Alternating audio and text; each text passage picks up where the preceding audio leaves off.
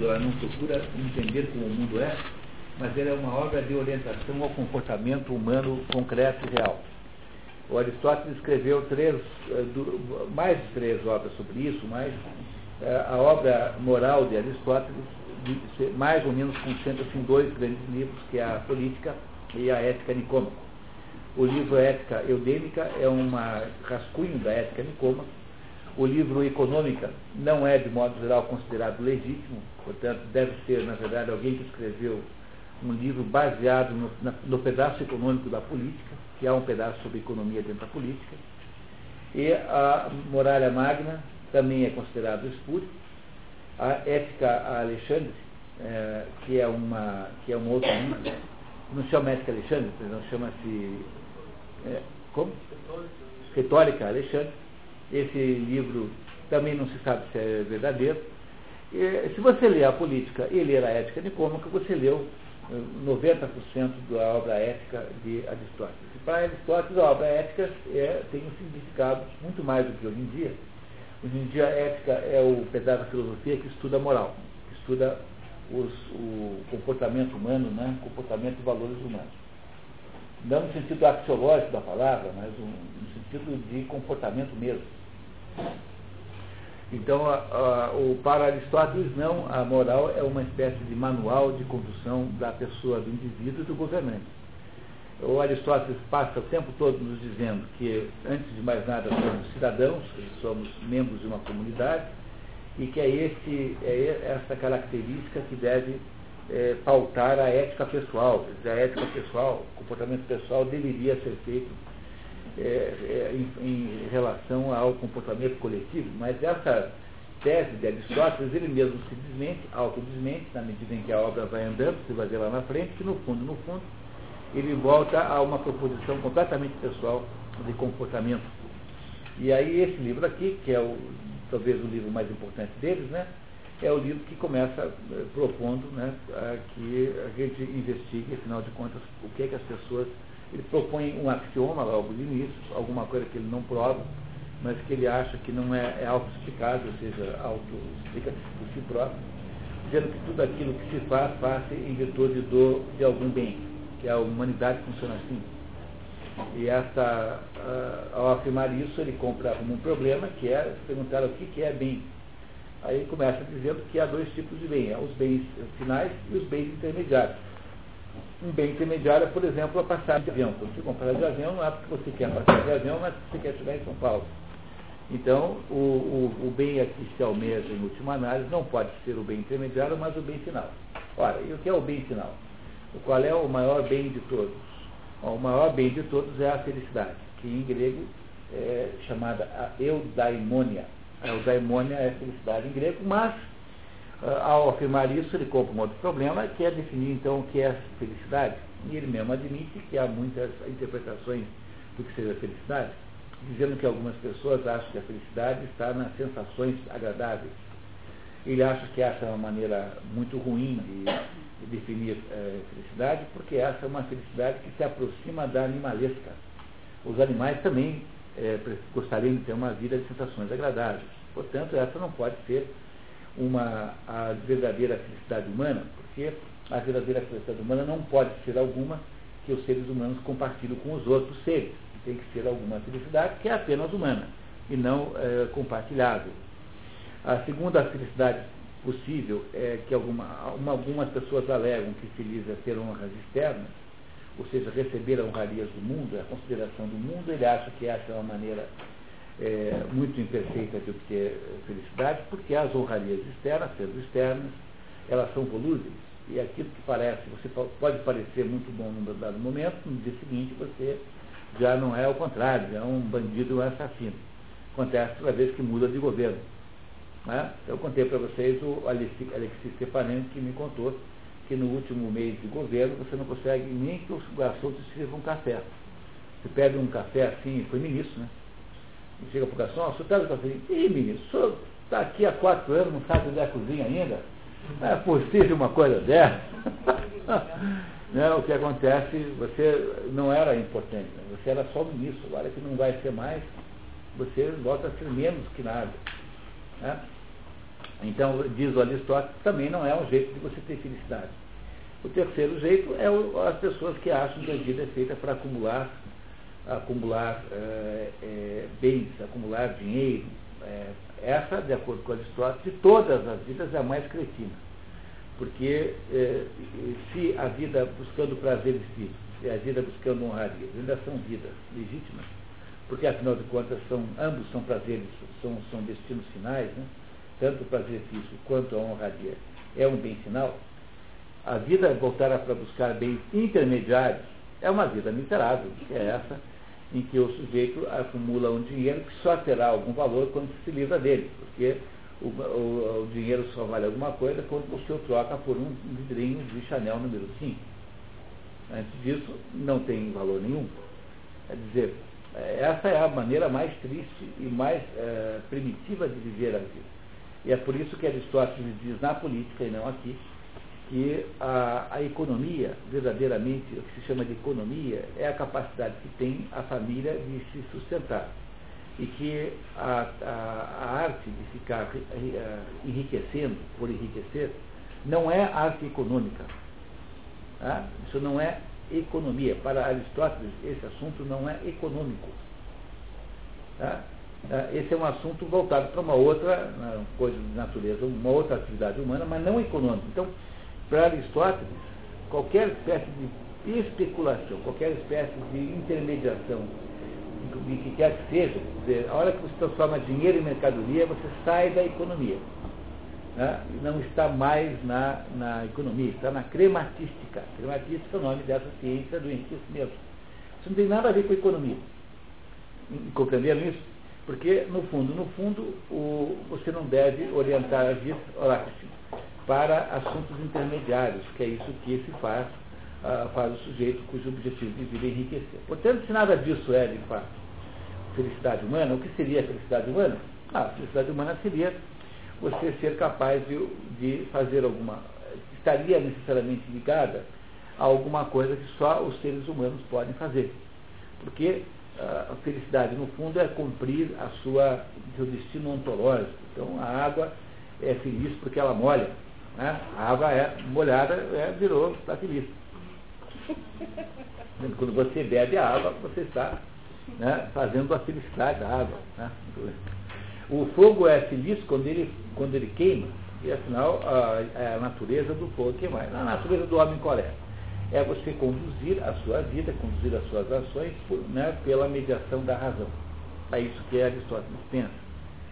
É, então, é a condução da alma. A alma, nunca esqueça que alma para um grego é psique, e psique significa é, que nós podemos traduzir por alma, razão, mente, enfim, tudo isso é psique.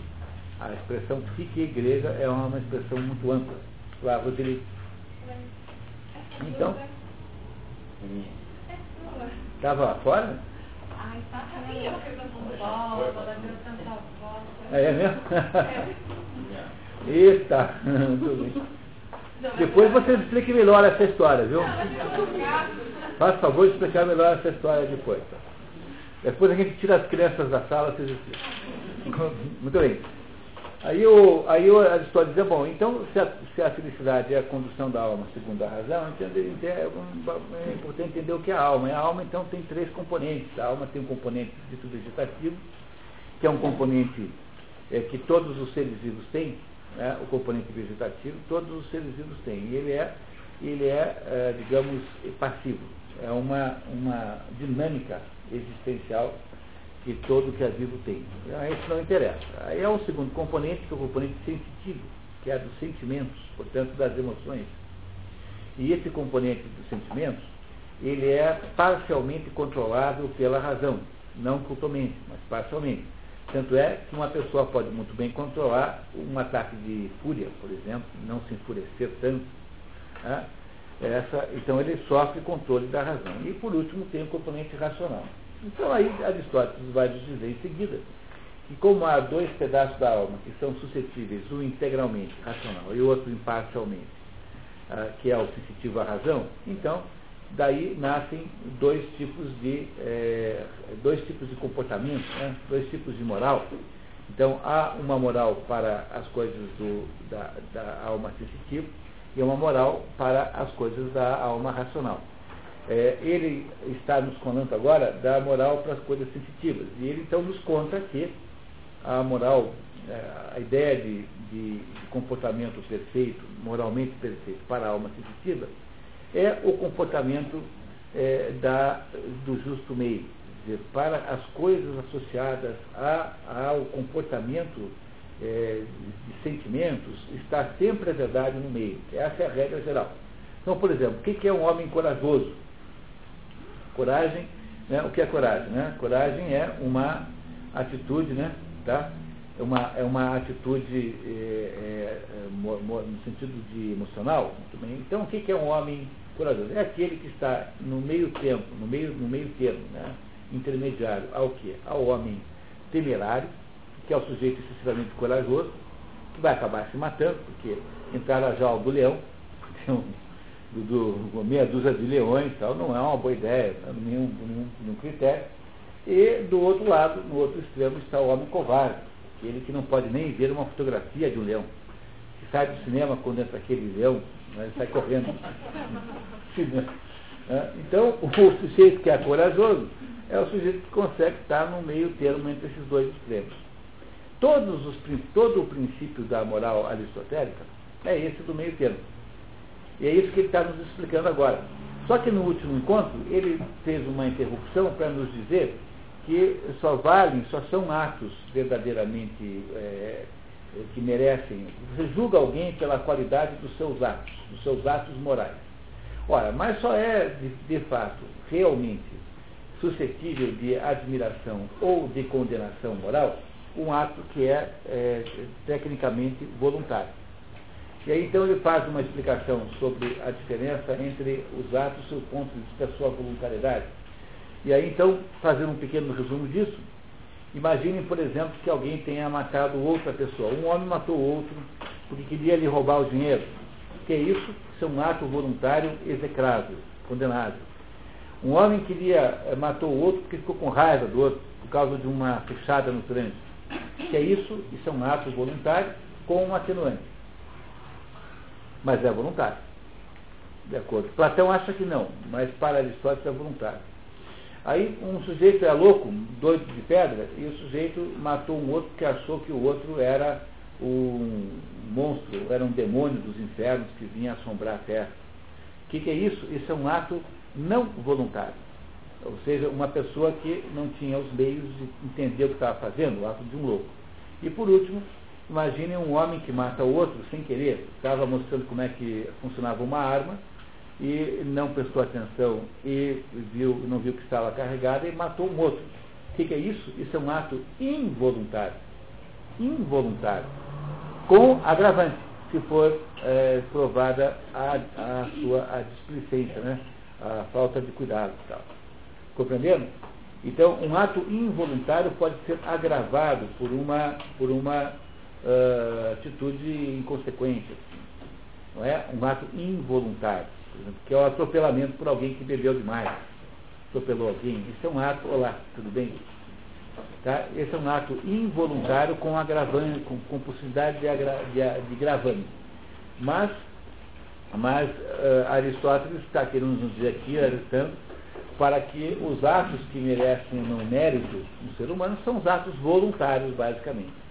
O que é um ato voluntário? É um ato que um homem faz de acordo com a consciência total daquele ato. A consciência total do que ele está fazendo.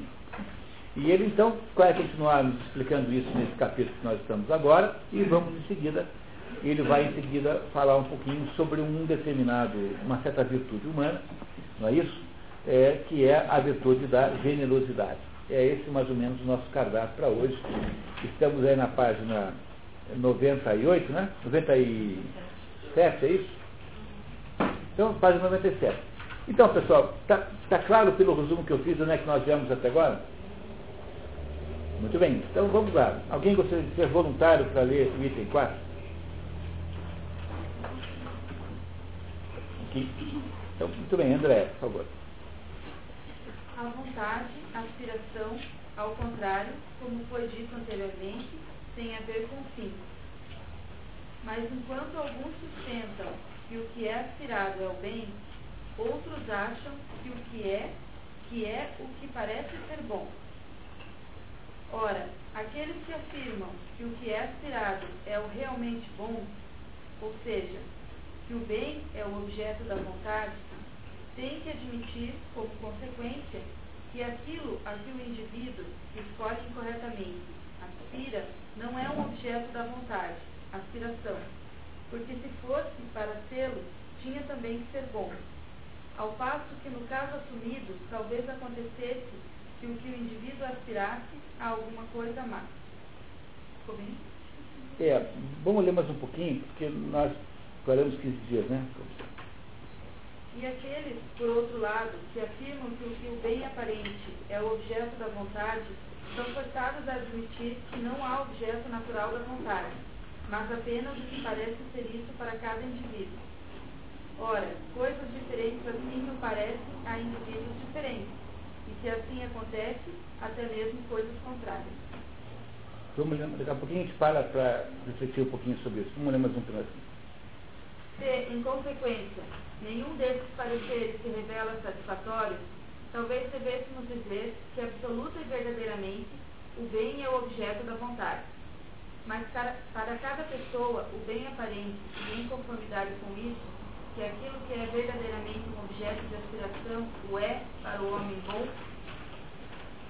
enquanto qualquer coisa casual o pode ser para o homem mau, como no caso de nossos corpos, aquele alimento que é verdadeiramente saudável o é para corpos que se acham em condição satisfatória e saudável, enquanto para aqueles que se acham debilitados ou enfermiços, outros alimentos se revelam saudáveis, o mesmo sucedendo com coisas amargas e doces, quentes, pesadas, etc.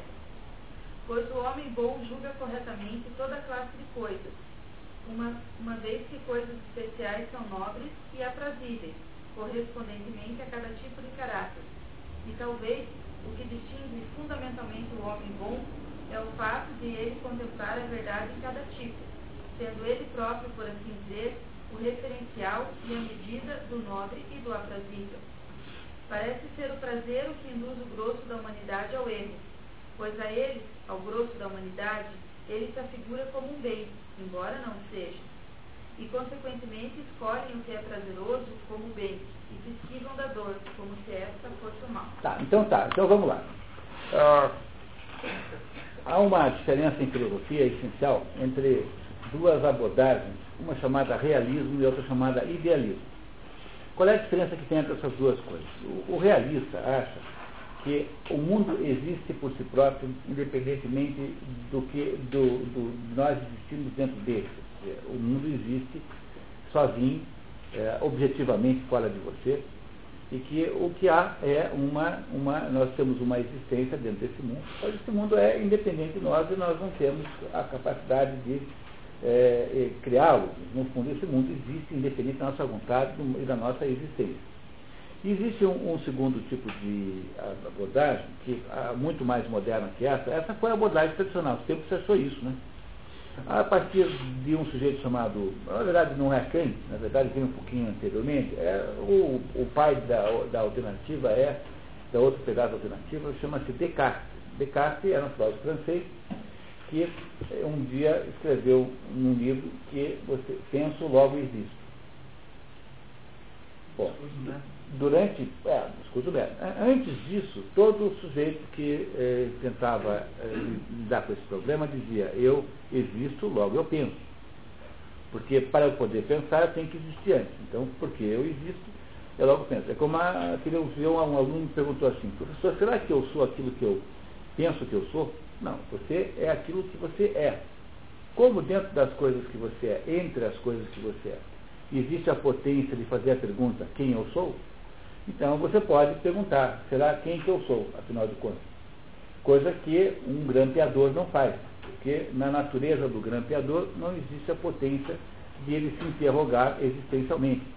Alguém vê o seu grampeador na mesa, né, né, conversando sobre esse assunto com você. Não, não é isso? Então, durante toda a história da humanidade, achava-se que existia uma coisa pré-determinada e que a nossa existência dentro desse mundo que não é uma existência isolada do mundo, porque nós vivemos dentro do mundo. né, vivemos dentro desse mundo, era uma existência que nos permitia perguntar coisas desse gênero. Quem somos nós, afinal de contas? Quem eu sou? Né? Então, essa, é, fazer perguntas assim está na potência da existência humana. E isso, é, durante toda a história, achou-se que isso era assim. Aí chegou um belo dia um sujeito chamado Descartes e disse que não, que eu não tenho certeza de nada mesmo, porque eu não sei nem se esse mundo existe. Exemplo, eu não sei se vocês existem na verdade. Talvez vocês não existam, talvez vocês sejam só uma alucinação. Deixa eu fazer um teste aqui, peraí. Vocês continuam aí? Parece que sim, mas quem pode afirmar que eu não estou alucinando, que eu estou vendo vocês, apesar de vocês não estarem aí? Quer dizer, no fundo, eu não tenho certeza. O que eu tenho certeza mesmo é que eu estou perguntando, será que vocês existem? Então, já que eu tenho certeza da pergunta, né, sobre se vocês existem ou não, é, então eu, no fundo, no fundo, tenho como primeira referência da minha existência o fato de eu pensar. É por isso que eu, ele diz que eu penso, logo existo. Entenderam o que, que ele fica achando isso? Né? Que ele pensa, logo existe, por causa disso. Né? Então, o problema, da, a partir daí, é, Descartes cria uma confusão tão grande, mas tão grande, tão grande, que chega um momento, aparece o chamado Kant, e diz assim, não, o, o que acontece na prática é o seguinte, todos os dados da natureza entram no meu cérebro, na minha mente, por meio dos sentidos, tá? por meio do tato, por meio da visão, da audição, da, enfim, da, do paladar. E, e esses dados aí são dados brutos, são, são dados não trabalhados, e eles só têm essa aparência que tem, porque dentro da minha mente existe um negócio chamado formas a priori, que são estruturas de compreensão do mundo, que fazem o mundo ter a aparência que tem. Então quer dizer, então, na prática, que é a minha mente que formata o mundo e o mundo não existe por si próprio, sem que a minha mente o formate antes. Se você chamava aquele pessoal anterior ao René Descartes de realistas, porque viam a realidade, esses agora são chamados de idealistas. Esses acham que o mundo existe basicamente como ideia, no sentido de forma, uma, uma expressão ideia, uma expressão platônica né, de forma. Bom, então, é quase necessário dizer que quem venceu essa guerra, pela, quem está vencendo essa guerra, é o pessoal idealista, porque a partir de todo de Kant, você desenvolveu como consequência disso todas as perversões modernas intelectuais, todos os relativismos. Essa, essa conversa assim, não há verdade absoluta, é uma ideia idealista. Né? Essa ideia de, tipo assim, não, cada um tem a sua verdade, tudo é relativo, então, são todas ideias idealistas, porque são as ideias que acham que a nossa mente é árbitro da realidade, que, que eles dizem assim, né, em linguajar kantiano, que a realidade é um construto da mente. Onde é que você acaba caindo? Acaba caindo lá do, naquele filmeco Quem Somos Nós. É? Então, aquele filmeco diz lá para aquela moça, Amanda, que ela não precisa aceitar aquele fato de que ela é surda, e que ela, na verdade, pode inventar quantos mundos ela quiser, porque existem muitos mundos paralelos, e ela só escolheu aquele porque ela é uma masoquista e fica insistindo em sofrer quando ela podia pegar um outro mundo que não era aquele. Não é isso? Então, nada mais é, claro do que o componente prometeico disso, né? prometeico no sentido técnico da palavra, como o componente autoritário humano, a ideia de que o ser humano é que constrói o mundo, de que esse mundo aqui está ao alcance da nossa mente, e que a nossa mente é capaz de construir o mundo. É, é, essa conversa toda deságua naquela afirmação lá daquela J.Z. Knight, aquela senhora que aparece no filme, com roupa vermelha, que é uma dona de casa, que é, que é na verdade, não é ela, né? É o Ramta. O Ramta é um espírito de 40 mil anos que ela recebe. E aí no final do filme o Ramta diz assim, é, você é Deus. Não tinha descoberto, não tinha descoberto, nós somos Deus, porque a nossa mente pode produzir a realidade que Deus entender. Quando você, portanto, ouve falar em idealismo, você está quase sempre se referindo ao idealismo alemão, que é uma mistura de Kant e Hegel, que são dois filósofos mais ou menos contemporâneos, que são os autores disso. Então é isso que Aristóteles está querendo debater nesse parágrafo aqui. Ele está querendo debater se aquilo que a gente acha que é bom, se é um bom verdadeiro para se procurar, ou se é que cada um tem o seu próprio bom. Então ele está dizendo aqui a mesma coisa que eu acabei de dizer para vocês em outras palavras. Está dizendo que algumas pessoas, por serem, né, diz assim na segunda página, né, quase no finalzinho, diz assim. Então ali parece na, na, no, no quarta linha antes do final. Parece ser o prazer o que induz o grosso da humanidade ao erro, pois a eles, ao grosso da humanidade, ele se afigura como bem, embora não seja. Consequentemente, escolhem o que é prazeroso como bem e se esquivam da dor como se essa fosse um mal. Então, o que ele está dizendo é que os, os, idealistas, né, como é que eles defendem uma, uma tão exótica teoria como essa? Quer dizer, os idealistas sérios né, dizem assim, não, mas veja, é, o, a, a, maçã é gostosa ou, ou, ou não, conforme o gosto do freguês. Então, se a gente, a humanidade não tivesse apreço por maçã, ela não seria boa. Então, o que transforma a maçã numa coisa boa é o gosto dos comedores de maçã. Aí, é claro que, é claro que existe um, um certa quantidade de julgamento sobre a realidade que é feita pelo gosto. Então, você olha para um quadro do Rembrandt, um pode gostar, outro não.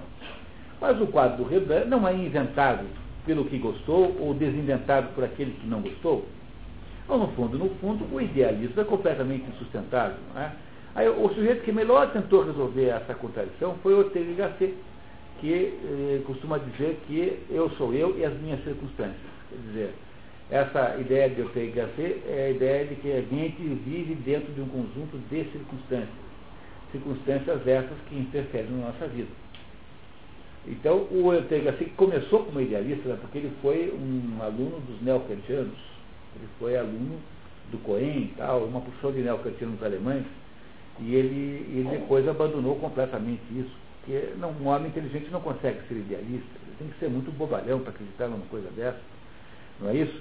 É, tem que ter muito pouca eh, noção de realidade para ser um idealista, eh, digamos assim, uh, um idealista uh, empedernido.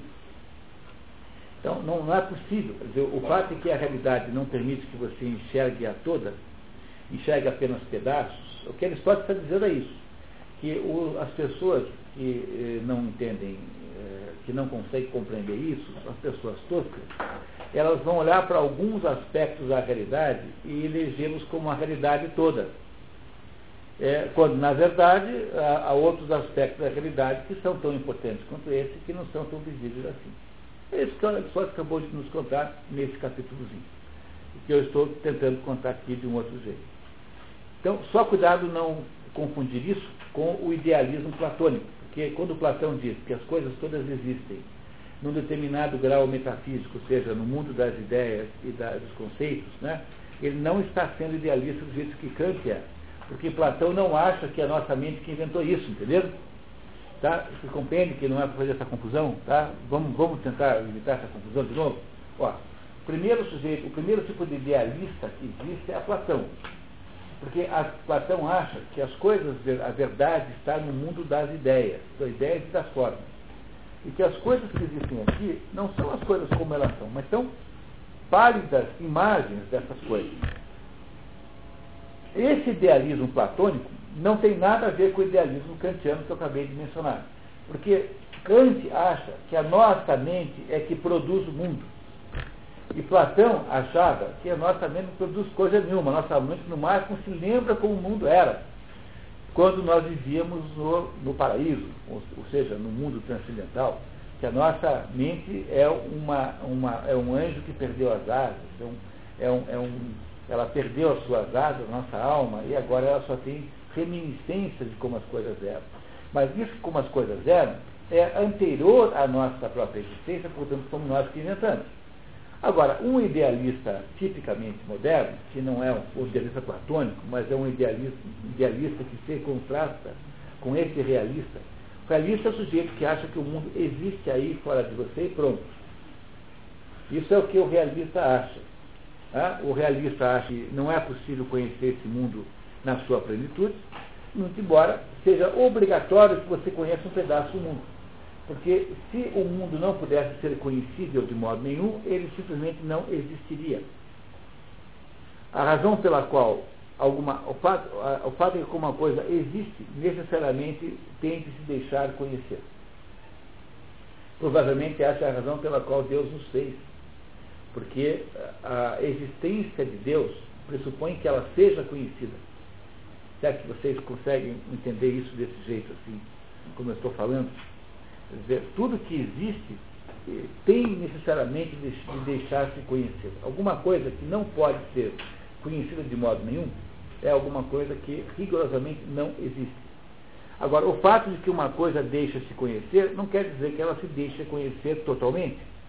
Então, quando eu, por exemplo, mostro para vocês a capa do livro, vocês não têm ideia do que está escrito atrás. Claro que se um de vocês pode olhar atrás, né, então.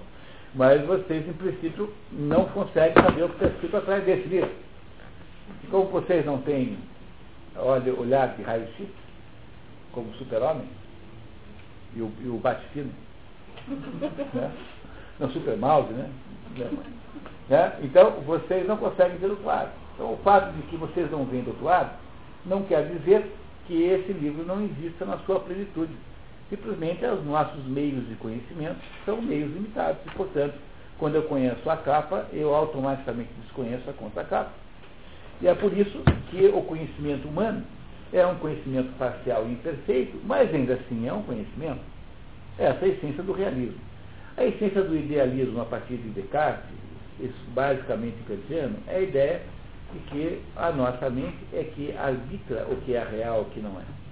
Portanto, é, são as estruturas ditas, né, as, as, as, as estruturas formais que estão inseridas na mente humana, que dão forma, né, que são formas a priori, que já existiam antes, que dão forma para os dados da realidade que os nossos sentidos captam.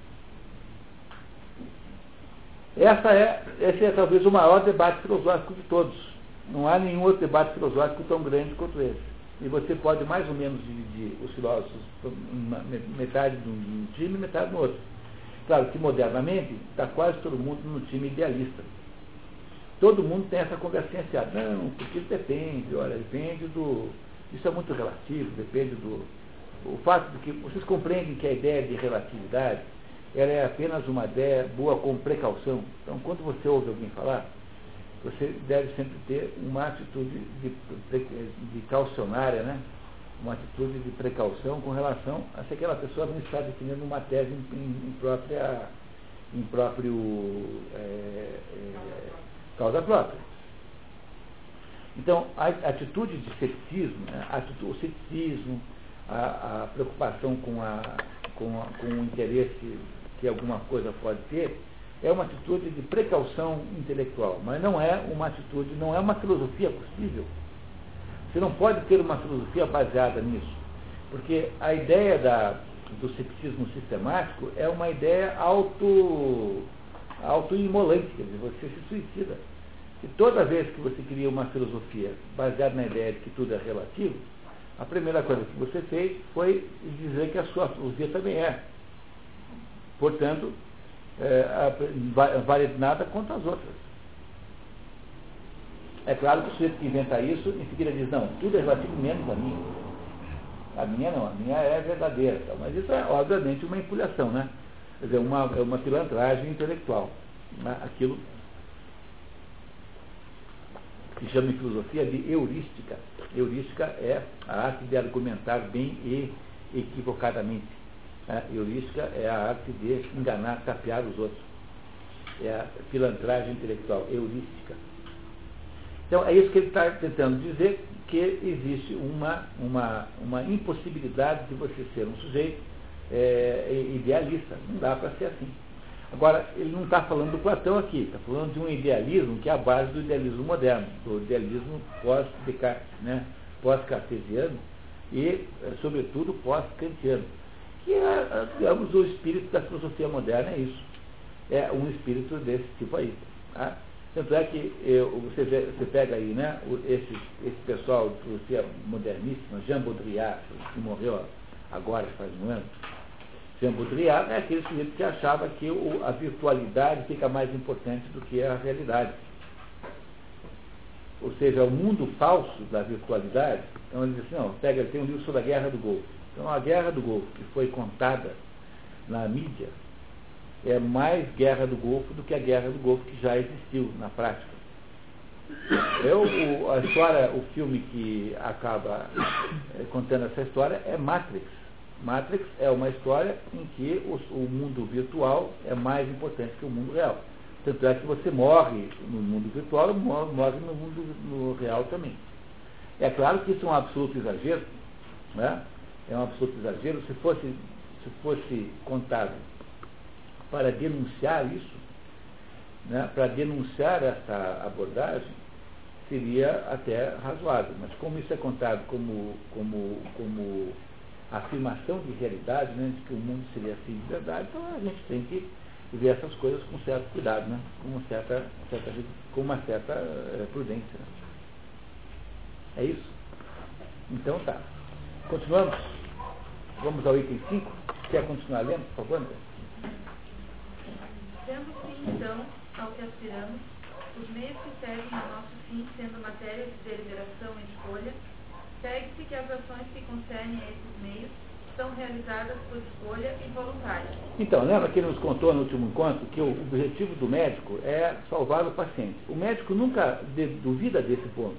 O médico não começa um tratamento médico perguntando assim, será que eu não salvo ou não esse sujeito? Ah, peraí.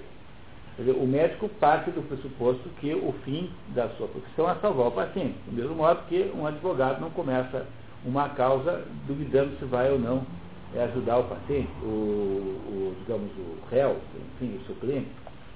Então, o fim é, é indiscutível e pré-estabelecido. O que você faz, na verdade, é escolher os meios. Então, o médico tem que escolher o meio A, B ou C para interferir naquela situação. O advogado escolhe a segunda estratégia A, B ou C e assim por diante. Um, um engenheiro para resolver um problema lá de uma construção no terreno pantanoso vai escolher essa ou aquela técnica, perdão, essa ou aquela técnica de intervenção. Não é isso? E essa é, a, a, é isso que ele está dizendo, né? que há é, diferenças com relação ao, ao, ao, meio, mas não com relação ao fim. O fim não, não está em debate. Tá? Então o ato, o ato, na verdade, que é criticável ou não, o ato que é ou não questionável, é o ato da escolha do meio, mas não o ato da escolha do fim. Tá? Desculpe, eu tenho que tomar aqui um negócio desse, senão eu vou ficar ruim até o final da aula aqui. Tá, continuamos? Mas as atividades nas quais se exercem as virtudes concernem a meio e, por conseguinte, a virtude também depende de nós mesmos. O mesmo sucedendo com o vício, uma vez que onde somos livres para agir, também somos livres para nos abster de agir. E onde somos capazes de, dizer não, também somos capazes de dizer sim. Se, portanto, somos responsáveis por realizar uma coisa quando é correto realizá-la, também somos responsáveis por não a realizar quando não a realizar é incorreto. E se somos responsáveis por corretamente não realizar uma coisa, também somos responsáveis por realizá-la incorretamente. Mas se estiver em nosso poder fazer e nos abster fazer o correto e o incorreto, e se, como vimos, ser bom ou mal é fazer o correto ou o incorreto, consequentemente depende de nós o fato de sermos virtuosos ou viciosos. Afirmar que ninguém seria mal e ninguém não seria bem-aventurado Pode ler mais. Trata-se possivelmente de uma frase de Solo, célebre legislador ateniense. Sua forma marcantemente concisa e compacta nos autoriza a arriscar parafraseá-la nos seguintes termos. Ninguém é voluntariamente mal, como não é involuntariamente bem-aventurado. É, aqui diz o. A outra tradução diz, em vez de mal, desgraçado. É, que, que é melhor do que mal aqui, né? Porque, assim, é, não ser voluntariamente desgraçado significa que ninguém procura a própria desgraça, como também ninguém é, é, é involuntariamente bem-aventurado. Que ninguém vai dar certo sem querer. Essa é a ideia. O que ele está querendo insistir aqui é na responsabilidade do ato moral. Porque, afinal de contas, não há possibilidade nenhuma de haver uh, mérito na vida humana se não houver responsabilidade pelo ato moral. Por isso que ele começou esse capítulo explicando o que eram uh, os atos, né? a voluntariedade ou não do ato. O ato moral é necessariamente responsabilizante. Você, portanto, não tem mérito ou demérito se não tiver uh, aí decisão, consciência daquilo que você faz e responsabilidade por aquilo que você faz. Não haveria nenhuma espécie de direito no mundo, não haveria direito no mundo se não tivesse isso. Porque o direito depende necessariamente da liberdade de fazer ou não fazer. Porque se todo mundo é obrigado a fazer, os animais não têm sistema jurídico, não tem tribunais, não é isso? Não tem, não tem é, advogado, é, sapos advogados, sapos promotores de justiça, entendeu? Não tem. Não, por quê? Porque a não ser em fábulas, porque aí nós estamos substituindo o ser humano pelo bichinho, né? Mas o mundo, o mundo animal não é feito por relações de direito. Os animais cumprem as suas, as suas, os seus trajetos existenciais pré-programados. Eles não tomam decisões sobre isso ou sobre aquilo. A gente fica um pouco, às vezes, sem saber que isso é assim, porque nós convivemos com animais, como cachorro, por exemplo, que é muito comum, que parece ter consciência moral. Né? Porque eles ficam desmoralizados quando se briga com eles. Assim. Né? Então, eh, na verdade, cachorro nenhum tem consciência moral, eles ficam chateados porque eles acham que você não os ama mais, mas não porque eles acham que fizeram uma coisa errada. Entendeu? Eles têm a, a percepção do, da, digamos assim, da, da simpatia antipatia, agressividade, e, e, mas não porque eles, não, de fato, não devia ter saído né, saído lá, transado com aquele coisa do cachorro lá tal, voltado grávida para casa tal. Nenhum cachorro nenhum tem esse raciocínio, compreendendo? Nenhum deles faz um raciocínio como esse. Tá? É muito diferente do, do nosso caso, né? Não é isso? Continuando, por favor. Afirmar que ninguém seria mal e ninguém não seria bem-aventurado parece ser meio falso, ainda que meio verdadeiro. Quer dizer, é verdadeiro que ninguém seja relutante em ser bem-aventurado, mas não é verdadeiro que a maldade seja involuntária. Caso contrário, teremos que contradizer o que acabamos de declarar e afirmar que o ser humano não é o princípio, fundamento e gerador de suas ações, como é de seus filhos. Mas se é evidente que o ser humano é o autor de suas próprias ações, se somos incapazes de remontar nossas ações a, a quaisquer outros princípios fundamentos que não sejam aqueles dentro de nós mesmos, então as ações cujos princípios fundamentos residem em nós, elas próprias, dependem de nós e são voluntárias. É, então é, é, por isso que existe, antes de mais nada, uma coisa chamada consciência moral, de onde parte todo o problema.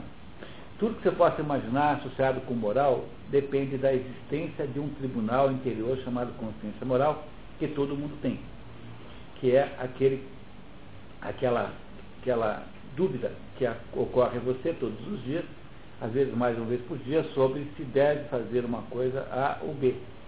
Dizer, sem consciência moral, que é um tribunal interior e que independe da sociedade, não haveria possibilidade nenhuma de haver regras morais externas.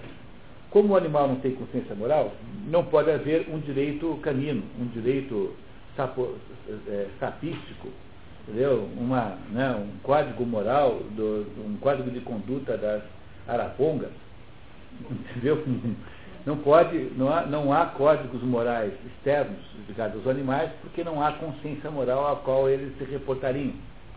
Entenderam? Então, para você saber se a vida é, é moral é uma vida, se o fenômeno moral é um fenômeno social ou não, porque fica essa conversinha fiada, né? Veja como a moral é diferente, de, de repente pode, tem que andar na praia de vestido, depois pode andar pelada na praia.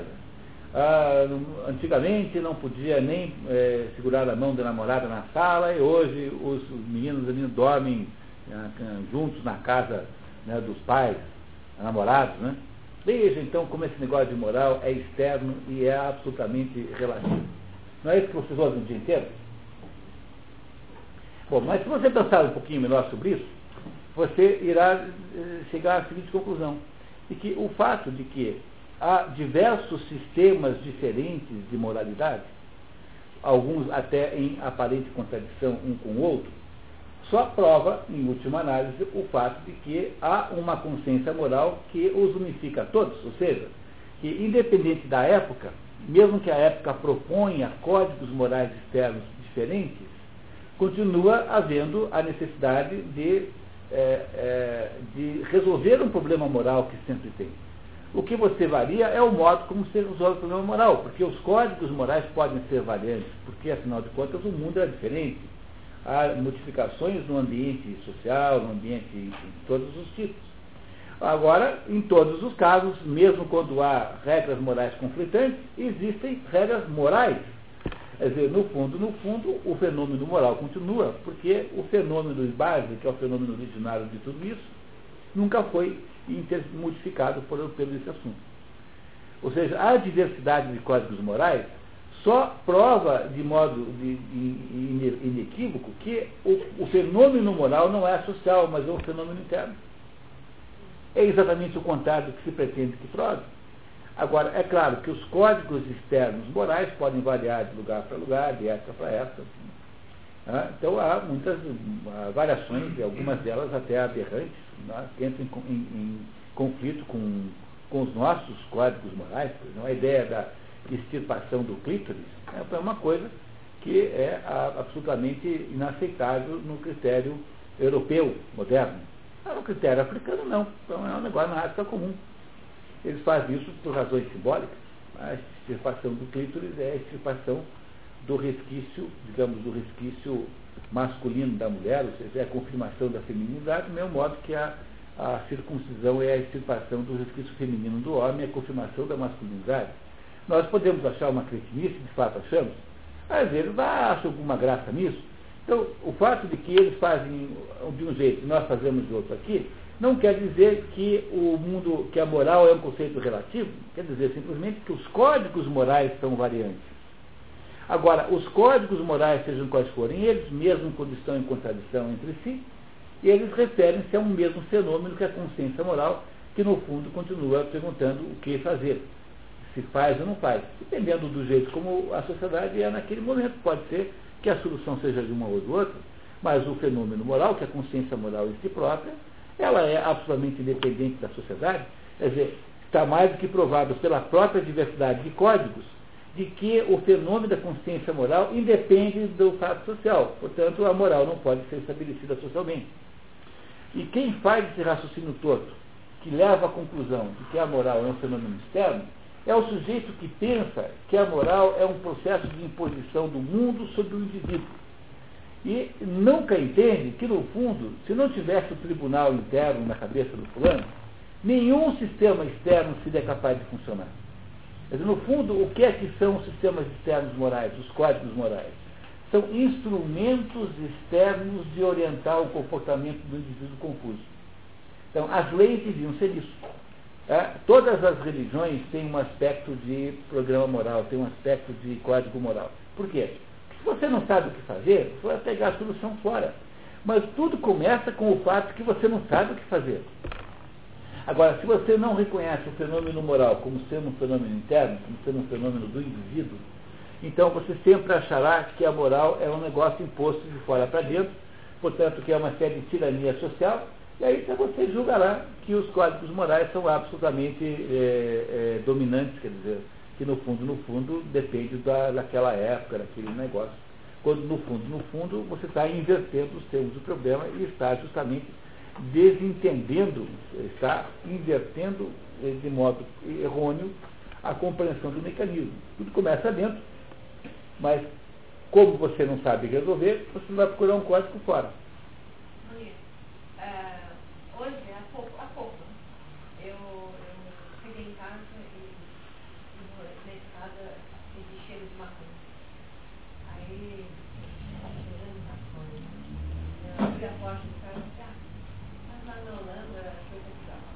É, tá vendo?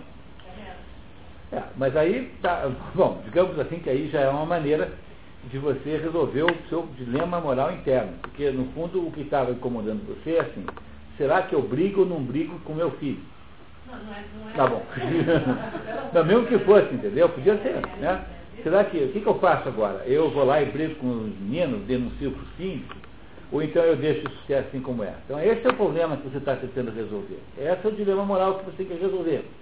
Esse dilema moral não é um dilema social, é um dilema interno, que acontece dentro de um fenômeno que acontece na sua alma, na sua existência interna. Bom, aí eh, você vai falar o quê? Você, não sabendo o que fazer, você vai procurar ou é, resolver a questão, né, tomar uma decisão, ou então você vai tentar fingir que o problema não existe. Foi o que você fez exatamente. Então você achou que você transferiu-se. Você, o que você fez? Então, você fez o quê? Você se transferiu para a Holanda, fingiu que você morava na Holanda durante 30 segundos, olhou para o código moral vigente da Holanda e falou, Simão, aqui pode. Então tá, então não tem problema. E voltou para o Champagnat em Curitiba. Então, o que você fez foi uma estratégia de escapar do problema, criando, então, uma espécie de mentira existencial sobre o seu local de, moradia. Entendeu? Entendeu como é, como é? Então, no fundo, você não resolveu o problema, você escapou dele. Eu sempre digo que tem sempre quatro, três estratégias básicas de você não escapar do problema moral. Todas as três legítimas. Né? A primeira é fazer como faz o Raskolnikov, que finge que para ele tem um código moral especial, para ele e para Napoleão Bonaparte. É? Então ele pode matar aquela velha desgraçada, porque se Napoleão Bonaparte matou tanta gente e tem aquele túmulo que é um, uma, um túmulo lá no Van Valit, né? Então por que, que eu não posso matar essa velha desgraçada que está me assaltando, que está me explorando? O segundo jeito é o jeito do, do, do, do sujeito que inventa uma, que foi o que você fez Tá? Você diz que eu não sou eu. Então, então eu digo assim, não, isso vale para mim, mas acontece que eu não sou eu que estou aqui agora nesse momento. Não, é o, é o Paulo Maluf, né? Não, Paulo, mas é sobretudo a figura literária que melhor mostra isso, é o médico monstro. É o doutor é, é, Jekyll, que para poder cair na gandaia, né, ele vira o Mr. Hyde. Então não foi, quem é que caiu na gandaia? Foi o Mr. Hyde. Entendeu? tá? E você fez uma coisa parecida é, com o Brasil mudando-se para a Holanda por uns 30 segundos. E, e o terceiro jeito é o jeito, o, jeito do, do sujeito que é, que é o mersô do estrangeiro, que chega e diz assim, não, mas esse negócio de código moral, isso não é um problema. É a sociedade que inventou que isso é um problema. No fundo, no fundo, isso não tem a menor importância. A sociedade que inventa isso, por alguma razão, não sei porque ela é dominada por uns velhos chatos e, e, e, e, né, e, acerbos e, tristes, e ela que inventou que não pode fumar maconha. Então é apenas uma bobagem social, eu não vou dar importância para isso. É o meçô do estrangeiro. Então você tem em três personagens literárias os três métodos básicos de você escapar do dilema moral. Não ter que tomar decisão né, aquela decisão de é, fazer uma coisa ou outra. Ah, ah seja como for, o fenômeno é sempre o fenômeno interno. Então não há possibilidade de haver nenhum código externo agindo sobre uma inexistência do fenômeno internamente. Toda, todo processo moral é um processo interno, antes de mais nada. É por isso que não existe moral disso, moral daquilo, moral daquilo outro. Então não é uma moral específica do contador, não uma moral específica para o administrador de recursos humanos, uma moral. Porque, no fundo, a moral é sempre humana. A moral não tem essa diferença. Há, na verdade, uma moral por indivíduo, no sentido que o fenômeno é individual, é individualíssimo. E essa ideia toda moderna de ficar criando códigos morais por, por setores da sociedade é apenas uma maneira de você tiranizar os outros. Então, os contadores lá, para protegerem o seu salário, inventam um, tal de código moral entre eles, chamado não poder, quando toca de contador, o novo não pode cobrar menos que o anterior. Que é isso? É uma pilantragem, uma sem vergonhice, entendeu? É uma coisa de vigarista, é, é, crime contra a economia popular e que virou código moral do contador. Entenderam o que se faz com essa expressão moralidade no mundo contemporâneo? Moralidade é apenas uma maneira de você acusar os outros daquela coisa que você faz para parecer que você é mais bonito que os outros. Nós vivemos num mundo em que a palavra moral, ética, né, que ninguém fala moral, não fala ética. Então, a palavra ética é a maior prostituta que você possa imaginar. E há uma sinistra ligação entre a quantidade de vezes que se fala em ética nessas empresas aí e a quantidade de roubo que elas têm, uma ligação direta internamente. Então, quanto mais se faz seminários sobre ética, quanto mais se faz encontros sobre ética, maior é a quantidade de roubo que aquelas empresas estão executando. Imagina, assim, né, uma dessas empresas de telefonia, celular, está montando seminário de ética. É, é basicamente para você, né? você. Você tem aí o exemplo da política nacional, que justamente o partido que passou a vida inteira falando em ética é o mais ladrão de todos. É basicamente esse o fenômeno. Então, eu, hoje, quando eu falo isso, ouço falar em ética, me dá, começa a me dar automaticamente aquela doença terrível, infarto no meu saco. Porque, porque cai entre nós, né? né? né? Cai entre nós, né? Entendeu? Não é para levar a sério uma coisa dessa. O fenômeno é absolutamente é, é uma coisa de um ridículo tão grande, tão grande. Eu participei de um seminário de ética, numa mesa redonda, e uma das pessoas que estava lá começou a fazer um discurso de ética, a ética segundo Marilena Chauí. Então é assim, a ética tem que ser incluída. O que é ser ética? Ser inclu, incluidor. Deus, o que será que é ser incluidor? Essas coisas, esses, essa conversa, esses modismos são tão vazios, mas é uma coisa tão terrível, tão terrível, que você começou a se falar desse jeito e já não entende mais nada. Porque a coisa é muito diferente do que as pessoas pensam que é, porque é muito mais simples, na verdade. Então não há possibilidade de nenhum código externo funcionar se você não reconhecer o tribunal que há dentro de você, sem o que você não é um ser humano. Se há alguma coisa que caracteriza a existência humana é o fato de que nós não sabemos o que fazer independente, diferentemente do hamster que você tem em casa, que sempre sabe o que fazer. O seu hamster tem uma vida muito mais sinistra do que você tem.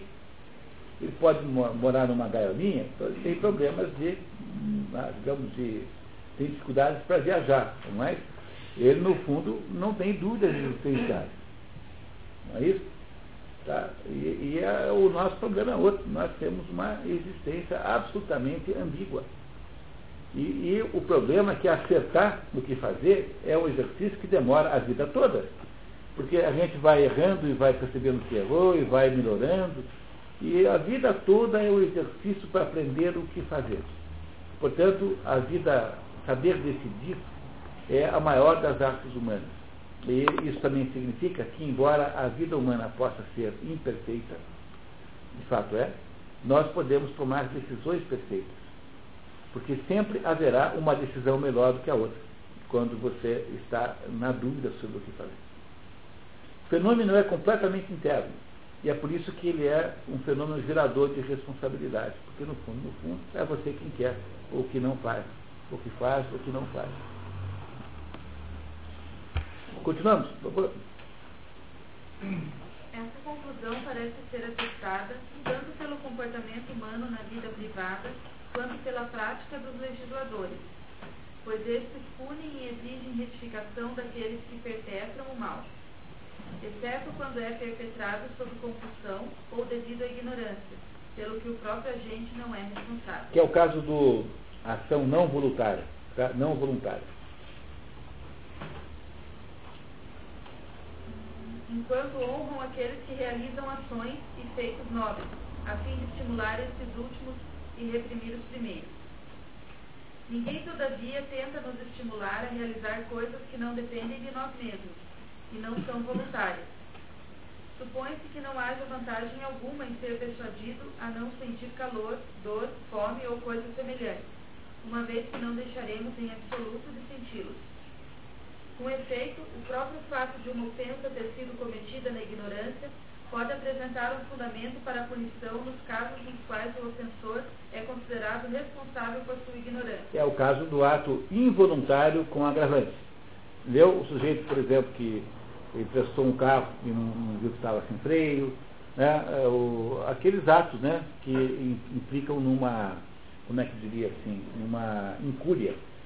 Né? São aqueles atos que poderia ter sido previsto o mal e que, embora você não tenha matado o outro porque você não queria dar de fato um tiro nele, mas você devia ter olhado se a arma tinha, estava ou não estava com carregada antes. Né?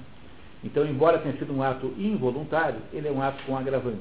Ele está dizendo que mesmo um ato como esse, em que você matou um outro sem querer, implica alguma responsabilidade. Tá? É isso que ele está dizendo. Por exemplo, a penalidade é dobrada se o ofensor estava embriagado, porque a origem da ofensa estava no próprio ofensor, na medida em que ele poderia ter evitado embriagar-se, o que foi a causa de não estar ciente do que estava fazendo. Que é o caso do, do, do acidente de trânsito com embriaguez, né? Dizer, esse é o único modo legítimo de lidar com isso, porque você acusar de crime alguém que foi parado numa blitz e estava com álcool no sangue, isso é errado. Porque o sujeito pode até mesmo dirigir mais é, prudentemente do que se estivesse sóbrio. Eventualmente, porque isso varia muito de pessoa para pessoa. Agora, a pessoa que comete um, um, tem um acidente porque estava embriagado, esse sim merece, a, digamos, merece a, a, a punição. O contrário não é verdade, entendeu? Porque é preciso que tenha havido um crime para que haja crime. Tem que ter vítima para haver crime. Você não pode chamar de crime aquilo que não tem vítima. Olha, se você comete um assassinato e não se acha o corpo, não é possível acusar ninguém disso. Então é preciso olhar com cuidado para essas legislações modernas aí, porque isso não é bem assim. Dizer, o, é preciso que tenha havido, de fato, o, uma ofensa real, que tenha havido algum, algum problema, alguma, alguma destruição concreta para que tenha havido crime, senão não é. Mas o crime embriagado certamente é mais grave do que um alguém que atropelou alguém sem querer porque você pulou na frente do carro. Então, até mesmo pode-se dizer que um suicida deixa de ser suicida se se suicidar é, é, na frente de um, de um motorista embriagado, porque aí pode-se pressupor que ele poderia ter freado, né? Não é isso? E não freou. É, essa é a ideia, mais ou menos. Indivíduos também são punidos por ofensas cometidas devido à ignorância de alguma disposição da lei que deviam conhecer, e poderiam conhecer sem qualquer dificuldade e assim por diante em outros casos nos quais a ignorância é tida como devida à negligência, sob o fundamento de que não se justificava a ignorância do ofensor, uma vez que lhe era possível empenhar-se no sentido de retificar os fatos. Pode-se objetar que talvez esse indivíduo não seja o tipo de homem que se empenhe em retificar os fatos. Bem, mas os indivíduos são eles próprios responsáveis por se terem tornado negligentes através de uma vida negligente como são por serem injustos ou desregrados, se cometem atos maus ou passam seu tempo em bebedeiras de dissipação. É, dissipação é no sentido de par, né? Assim. Adquirem uma qualidade particular por agirem constantemente de uma maneira particular, o que é indicado pela forma na qual homens treinam para alguma competição ou empreendimento, ou seja, praticam continuamente. Assim, somente uma pessoa inteiramente destituída de senso é incapaz de perceber que nossos caracteres são resultado. Nossos caracteres? É, porque é plural de caráter. Né? São resultado de nossa conduta. Porém, se o indivíduo cientemente age de um modo cujo resultado será torná-lo injusto, tem-se que deve dizer que é voluntariamente injusto. Tá certo? Eu só queria dizer o seguinte, que uma, uma pessoa que tem um comportamento displicente e que gera é, que gera é, males por causa disso. Então, imagine um plano que tem que cuidar de uma segurança de uma máquina, por exemplo, e uma caldeira, uma máquina qualquer, cuja mau funcionamento pode ser dramático. Assim. E essa pessoa age displicentemente de modo sistemático, ela não pode depois alegar que ela, era, que ela, que ela é involuntariamente responsável por aquilo. Ela, no fundo, no fundo, ao ter é, é, feito uma vida de uma natureza displicente, ao ter constituído uma vida displicente, ela pode ser responsável pelas consequências dessa vida. É assim, então, você não pode tomar um porre toda noite e depois colocar a culpa na brama, entendeu? Ninguém pode encher a cara todo dia e depois dizer, não, eu não sou eu que. É, o sujeito não pode fumar a vida inteira e depois botar a culpa na sua cruz. Entenderam que, não, que é moralmente errado fazer uma coisa dessa? Você não pode ter uma vida de fumante, e independente se quanto faça mal, sei lá, mas supondo que faça mal o cigarro, você não pode ter uma vida de fumante e depois alegar que você é vítima da Sr. Dick, da Souza Cruz, da Philip Morrison, mas você é responsável pela sua vida de fumante. E se você passou, toma um porre toda noite, você é responsável por isso. E não é, a culpa não é da, sei lá, da Figas, ou da Brahma, sei lá, da Tatuzinho. Entendeu? Não é a culpa dele. Você tem que assumir essa culpa. Num mundo cheio de. num mundo em que as pessoas tendem a ser. Porque no fundo o que acontece no mundo contemporâneo é que é uma espécie de tendência à infantilização de todo mundo. E como é que essa infantilização eh, se manifesta? Ela se manifesta, por exemplo, numa ideia de garantias existenciais como garantia de emprego, a, a, ideia de que você tem direito àquele emprego onde você está, a ideia de que você não tem responsabilidade pelos seus atos, então você é, vai botar a culpa no outro fulano. Então você é gordo e vai botar a culpa no McDonald's. Entendeu? Porque você, afinal de contas, não é o culpado. O McDonald's é que te engordou. Mas quem foi que criou ah, o hábito de todo dia no McDonald's três vezes por dia comer cinco Big Macs? Você. Né? Não é isso? Compreendendo que a gente perdeu a noção de responsabilidade sobre a própria vida? Aí o Ayrton Senna anda 300 km com carro e aí morre. Aí no dia seguinte está o, o Ricardo Chape na televisão dizendo que tinha que melhorar a segurança na Fórmula 1. Ah, não tenha paciência. Quer dizer, num esporte onde as pessoas andam a 300 por hora, há uma chance de você morrer. Então, se morreu, não é para botar culpa nesse ou naquele. Não é, a culpa não é do, do Williams lá, do, né, do, lá do dono da escuderia, não é da, do circuito do jogo. Mas o, o, o, tal do jogo chamado automóvel, automóvel é perigoso. E se você é uma modelo e ganha 10 mil dólares para desfilar, não pode reclamar que te mandaram fazer uma lipoaspiração para perder 3 quilos. Se você não quer é, ter, ser bem magrinha, então você vai ser secretária, vai fazer qualquer coisa, viver com o Gustavon. Agora, se você acha bacana, entendeu? Você acha bacana ser é, modelo e não quer ser magrinha, mas qual é? Entendendo que, que, que há uma série de incoerências absolutas. Ah, não dá. Se você acha mais importante comer um monte de bombas de creme na família, não vai ser modelo. Vai ser outra coisa na vida, porque não é só essa profissão que existe. Mas a ideia de que você tem direito às duas coisas ao mesmo tempo é uma ideia infantil, porque as crianças é que têm essa ideia de que há uma, ah, uma é, é, que, que não há ah, restrições na vida. O mundo infantilizado que existe hoje, né, a sociedade infantilizada, é que tem essa atitude de se auto, de, de, de se despedir da responsabilidade. Você tira a responsabilidade da sua existência. É isso que ele está dizendo aqui, que, não, que é inaceitável no estudo moral. A base de todo código moral, ou seja, a base de qualquer espécie de código moral, é a aceitação da autorresponsabilidade. Então você não pode culpar os outros pela sua própria, em direito a um princípio assim, né? Como é que é mesmo? É, ninguém pode ser beneficiado, como é que fala mesmo, Gerson? Pela sua própria. Como é? Torpeza. Isso. Ninguém é, pode ser beneficiado da sua própria torpeza. Então, por exemplo, o governo federal não pode emitir títulos, vender esses títulos e depois dizer que não vai resgatá-los. Lá na frente dizer que você pagou o imposto com aqueles títulos que você mesmo emitiu. Porque aí você está dizendo assim, não eu, não, eu não paguei os títulos, então agora quero me beneficiar da minha própria é, inadimplência. Então ninguém deveria se beneficiar da própria torpeza, que é basicamente o que Aristóteles está dizendo aqui. Esse princípio do direito moderno foi estabelecido pelo Aristóteles aqui, nesse momento aqui. Mas, até sobre isso, você estava lembrando que nos Estados Unidos tem, tem pessoas que entram com ações das empresas, Estados Unidos não, ninguém ganhou até hoje. Nada, nenhum, ninguém. Nunca ganharam. Não, o pessoal entra, mas não ganha, porque chega no Supremo Tribunal e eles dão, é, eles dão, eles dizem, olha, você não sabia que você, a companhia te obrigou a fumar? Não. A companhia disse para você que não fazia mal? Não. Ah, então você fumou porque quis. Então o problema é seu. Por exemplo, essa coisa. Mas, mas lá, eu, assim, não acompanho muito, assim, mas algumas coisas assim li sobre as indenizações, existem indenizações altíssimas de, de situações assim que, na verdade, a pessoa é culpada. Não, é que houve alguns, um caso ou outro em que foi dada indenização, por exemplo, teve um caso lá em que um fulano disse assim, olha, eu, eu, eu trabalhava na empresa de tabaco e aí eles me davam de presente os, os, os cigarros. E eu fumava aquele cigarro sem saber que eles estavam testando o cigarro.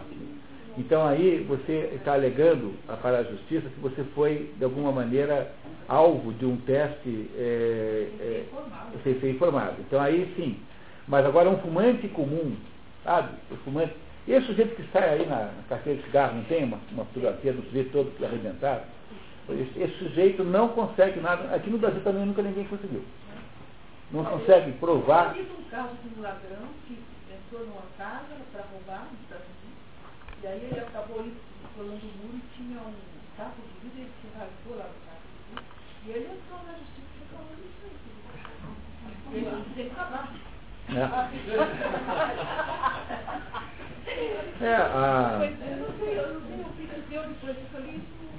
É possível que tenha ganho também. Agora, nos casos específicos do cigarro, há uma noção clara de responsabilidade, que é o mesmo que acontece nos Estados Unidos com a seleção trabalhista. Se chegasse um juiz americano, como faz aqui, diz, olha, eu estou há 20 anos trabalhando aqui nessa empresa, eu nunca tirei férias, eu fiquei trabalhando todo dia até as três da manhã, e sábado domingo também, o juiz vai te prender no hospício, porque você, você é louco, pô. Quer dizer, você não teve tempo de saber que o seu empregador era picareta? Não. Eu tenho uma melhor solução para acabar com essa bobagem de justiça trabalhista aqui, que é você estabelecer por lei que só pode reclamar três meses. Bom, acabou, acabou a indústria de trabalhista. Não precisa fazer nada, deixa essa porcaria de CLT, né? e, mas só pode reclamar três meses. Porque uma pessoa maior, que pode votar, pode ir para a guerra, né? pode eleger o presidente da República, tem, três meses não está bom para você perceber que o seu patrão é vigarista? Bom, né? Você, três meses depois, não foi pago nenhum dia. Não teve final de semana. Tá? Você então chega lá e diz, ó, seus filhos, eu porque não receber três meses. Pronto. Agora, fora isso, não dá, porque fora isso está errado. Né? Não pode, você tem que aceitar a responsabilidade da pessoa.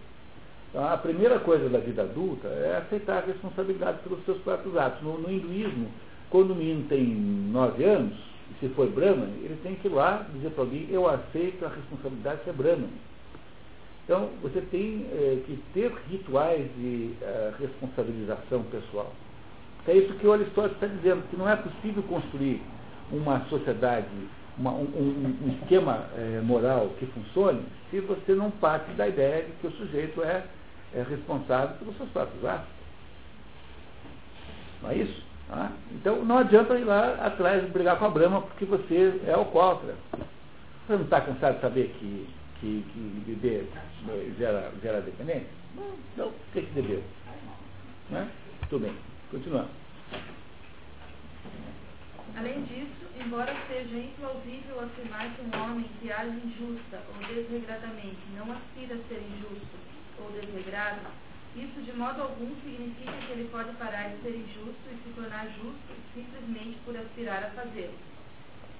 Não mais do que um homem enfermo pode recuperar a saúde por aspirar a isso, embora possa ser o caso de sua enfermidade ser voluntária, no sentido de ser devida a uma vida de intemperança e ao não acatamento dos conselhos médicos. É, bom, então assim, se, se a sua enfermidade é causada por uma intemperança, você bebe demais, parando de beber melhor a, saúde. Ou porque você não toma o remédio. Então começou a tomar, ficou bom, não é isso? Então nesses casos, o seu desejo de ficar melhor é um desejo que se resolve com apenas o desejo. Mas ninguém é, fica melhor apenas porque a sua mente disse que você vai ficar melhor.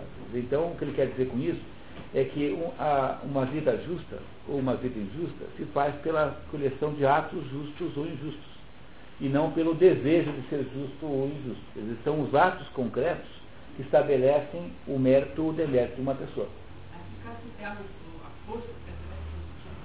Não, é que o, o a, a, a, que acontece na prática é assim, a nossa, a nossa mente tem uma certa autoridade sobre o nosso corpo. É por isso que funciona o tal do placebo. O placebo é um remédio falso que você dá para o paciente, dizendo que aquilo vai curar, e os, o, o pessoal que toma placebo melhora um pouquinho. Tá? Então, os testes clínicos são assim, né? Você vai curar uma doença, então vai fazer o teste clínico. Você faz o quê? Você pega, dá para metade do grupo o remédio de verdade, para outra metade dá o placebo. uma pílula igual, só que uma tem farinha e a outra tem é, o sal lá, etc. Você não conta para ninguém qual é a verdadeira, qual é a falsa. Aí você controla né, a saúde conforme. Você sabe quem recebeu a verdadeira ou falsa. E aqueles que receberam a falsa também melhoram. Mas não melhoram tanto quanto os outros. Quer dizer, o nome disso é efeito placebo. Isso é conhecido na medicina. Quando você hipnotiza uma pessoa e, e convence essa pessoa por hipnotismo que ela está sendo queimada. Está sendo queimada no braço com uma ponta de cigarro aceso. E você verá que a pele desenvolve uma lesão.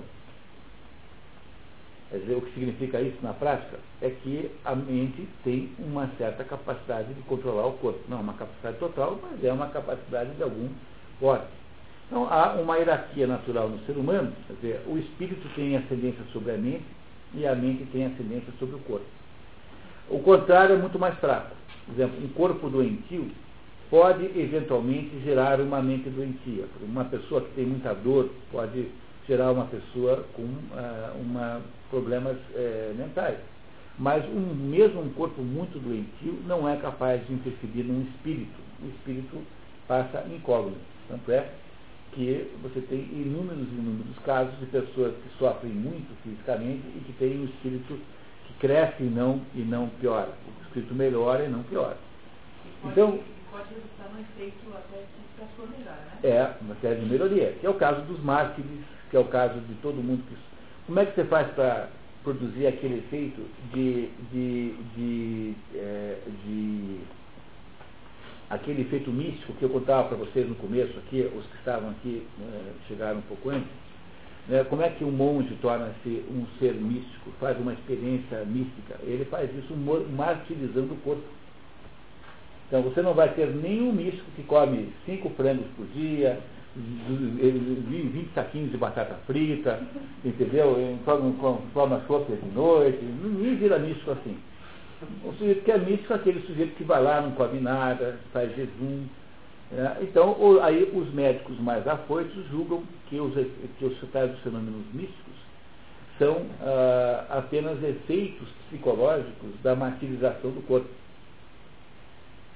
Não é isso? É, e, e, o que é uma conclusão muito uh, precipitada, porque se é claro, eu posso reproduzir os efeitos eh, corpóreos com química, né? quer dizer, essa é a tese de todo drogado. Né? Os drogados são pessoas que acham isso. Né? O drogado acha que tomando LSD você vai ver Deus. Quer dizer, o drogado é o sujeito que acha que a modificação química do corpo produz uma modificação espiritual. Entenderam a tese da, da droga de São qual é? Essa. Mas isso obviamente não funciona, né? Porque se fosse assim, né, nós teríamos um mundo de santos né, de místicos, quando na verdade o que acontece na prática é que o sujeito faz uma viagem qualquer lá, e, então tem aquele caso famoso do que eu lavo contra, né, do sujeito que conhecido dele, que dizia que tomava LSD e via Deus, e tinha visões tão magníficas do mundo que ele não conseguia nem descrever. Depois, quando ele acordava daquela viagem, esquecia tudo. E aí então ele desenvolveu uma técnica de ficar drogado e, e ao mesmo tempo escrever para anotar, enquanto ele estava lá naquele negócio, anotava assim e tal. E aí, quando ele acordou da, da viagem, tinha escrito assim, a banana é grande, mas a casca é maior.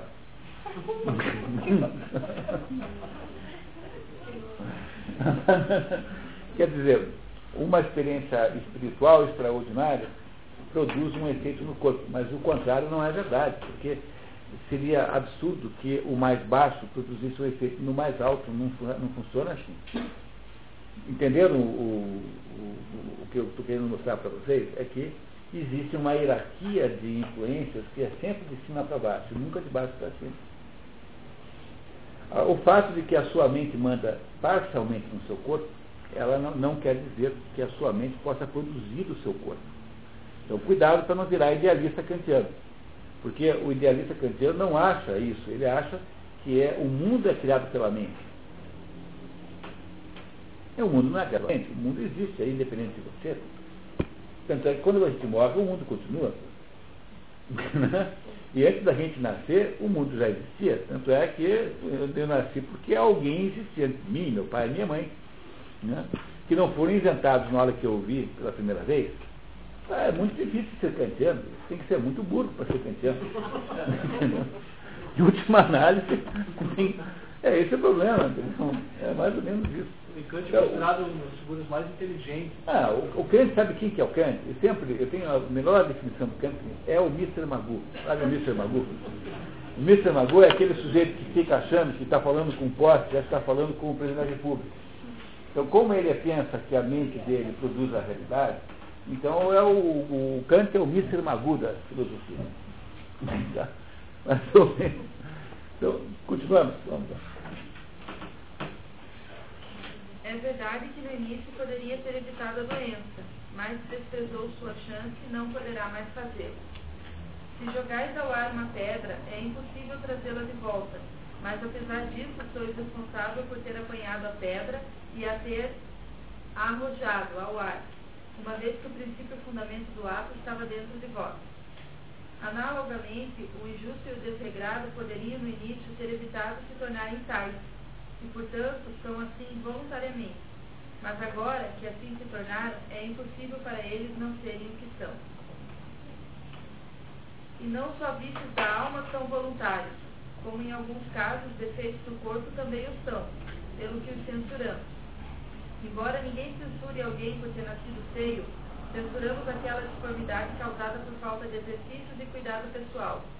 O mesmo se diga das debilidades, deficiências e mutilações Embora ninguém condene, porém, ao contrário, se compadeça de uma pessoa cega de nascimento, ou devido a uma doença ou um acidente, por certo todos condenariam alguém que tivesse perdido sua visão devido ao alcoolismo ou ao deboche. É, deboche aqui é uma expressão muito mal, mal aplicada. Né? Deboche é, é, vícios em geral, né? no sentido que está aqui. Mas é, sei lá, o que pode querer dizer, uma sífilis contraída por uma vida, é, digamos assim, excessivamente é, esculhambada, né? Sei lá.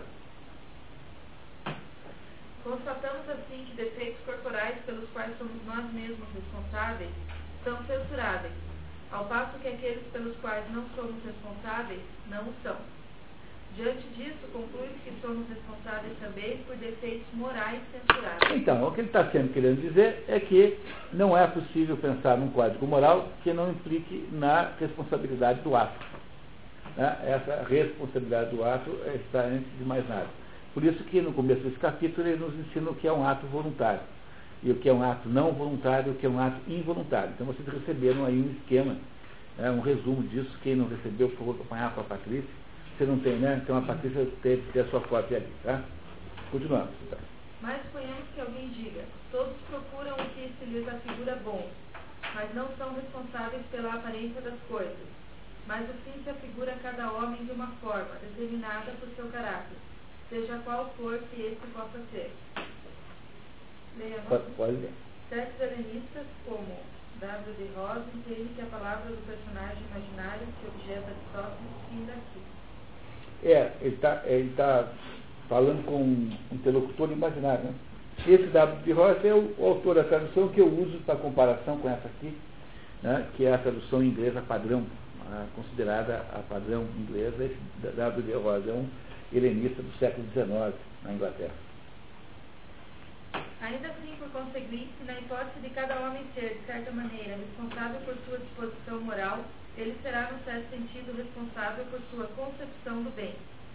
Se, pelo contrário, essa hipótese for falsa, nenhum homem será responsável por sua má conduta. Perpetra o mal devido à ignorância do fim certo, pensando que a ação má lhe proporcionará seu bem maior. E o bem a que ele visa não é o de sua própria escolha. Um homem necessita nascer, por assim dizer, com visão moral pela qual possa discernir corretamente e escolher o que é verdadeiramente bom. Um homem de boa disposição natural é alguém naturalmente bem dotado nesse aspecto, pois se uma coisa é o mais elevado e nobre dos dons, e é algo impossível de ser adquirido ou aprendido com outro, mas o que um homem possuirá uma vez que lhe tenha sido concedida por ocasião do nascimento, uma boa e nobre dotação natural nesse sentido constituirá uma boa disposição no sentido cabal e verdadeiro do termo. Isso é quem está falando com Aristóteles, né? Está fingindo que tem um interlocutor. está dizendo para isso. Agora ele não concorda com isso. Ele vai dizer porque não concorda agora. Ora, se essa teoria for verdadeira, como será a virtude mais voluntária que o vício?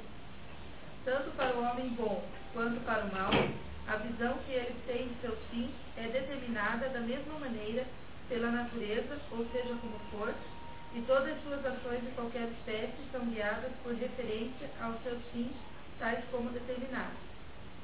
Assim sendo, se a visão que o homem tem de seu fim, seja qual for, não é proporcionada pela natureza, mas é parcialmente devida a ele próprio, ou se seu fim for determinado pela natureza, de uma maneira ou outra, a virtude é voluntária, porque as ações do homem bom, no sentido de atingir seu fim, são voluntárias. E num caso ou outro, o vício será voluntário quanto à virtude, pois o homem mau, tal como bom, detém espontaneidade em suas ações, mesmo se não em sua escolha de um fim. Se então, como é dito, nossas virtudes são voluntárias, e de fato somos nós próprios, no certo sentido, parcialmente a causa de nossas disposições morais, e é termos um certo caráter que nos faz estabelecer um fim de um certo tipo, conclui-se que nossos vícios também são voluntários, e sendo da mesma maneira que o são nossas virtudes. É, então você não pode dizer que os vícios são involuntários, que você nasceu assim, você é desse jeito, e as suas virtudes são voluntárias. Então, toda decisão que você toma, por exemplo, o vício, a decisão de fumar ou não fumar um cigarro, essa é uma decisão voluntária mesmo que você esteja enganado sobre o sentido, né, mesmo que você esteja comprado uma visão errada sobre se fumar para mal para saúde. Eu não sei se faz mal, mas no fundo, no fundo, a decisão de fumar é sua. Isso que ele está dizendo, quer dizer, ele está tentando impedir que se estabeleçam inocentações indevidas do ato moral. No fundo, o ato moral é, é, é as ações ruins também são voluntárias no fundo, tem aqui no fundo uma polêmica com Platão, porque Platão na, na, nas leis tenta estabelecer o contrário, dizendo que uh, determinadas situações tornam os atos humanos inimputáveis. Mas ele não é assim, ele não concorda. Ele acha que uh, as ações, mesmo quando más, são voluntárias também. É, há, no fundo, um debate com o professor dele, Platão, que pensa diferente. E vai continuar agora e fechar esse raciocínio. Vamos. Efetuamos assim, delineadamente, a discussão das virtudes em geral, sendo indicado seu gênero, a saber que são meios e disposições. O texto é entrechado é provavelmente uma interpolação. E tendo demonstrado que nos tornam aptos a realizar ações idênticas àquelas pelas quais elas são produzidas e realizá-las da maneira prescrita pela justa razão, e que elas dependem de nós e são voluntárias mas nossas disposições não são voluntárias do mesmo modo que são nossas ações. É, disposições aqui, o, o Mário da Gama Cury traduz por atitudes. E o, o, o W.B. Ross traduz por states, estados. O que é interessante que tenha havido três traduções tão dispares disso, né?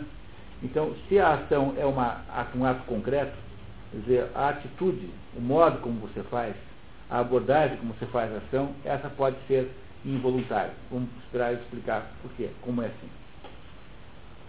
Somos capazes de controlar nossas ações do começo ao fim e estamos delas conscientes em cada estágio.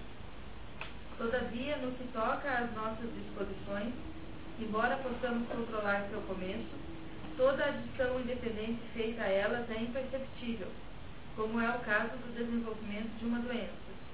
Isso ainda que sejam voluntárias no sentido de que somos livres para utilizar nossas capacidades de uma forma ou de outra.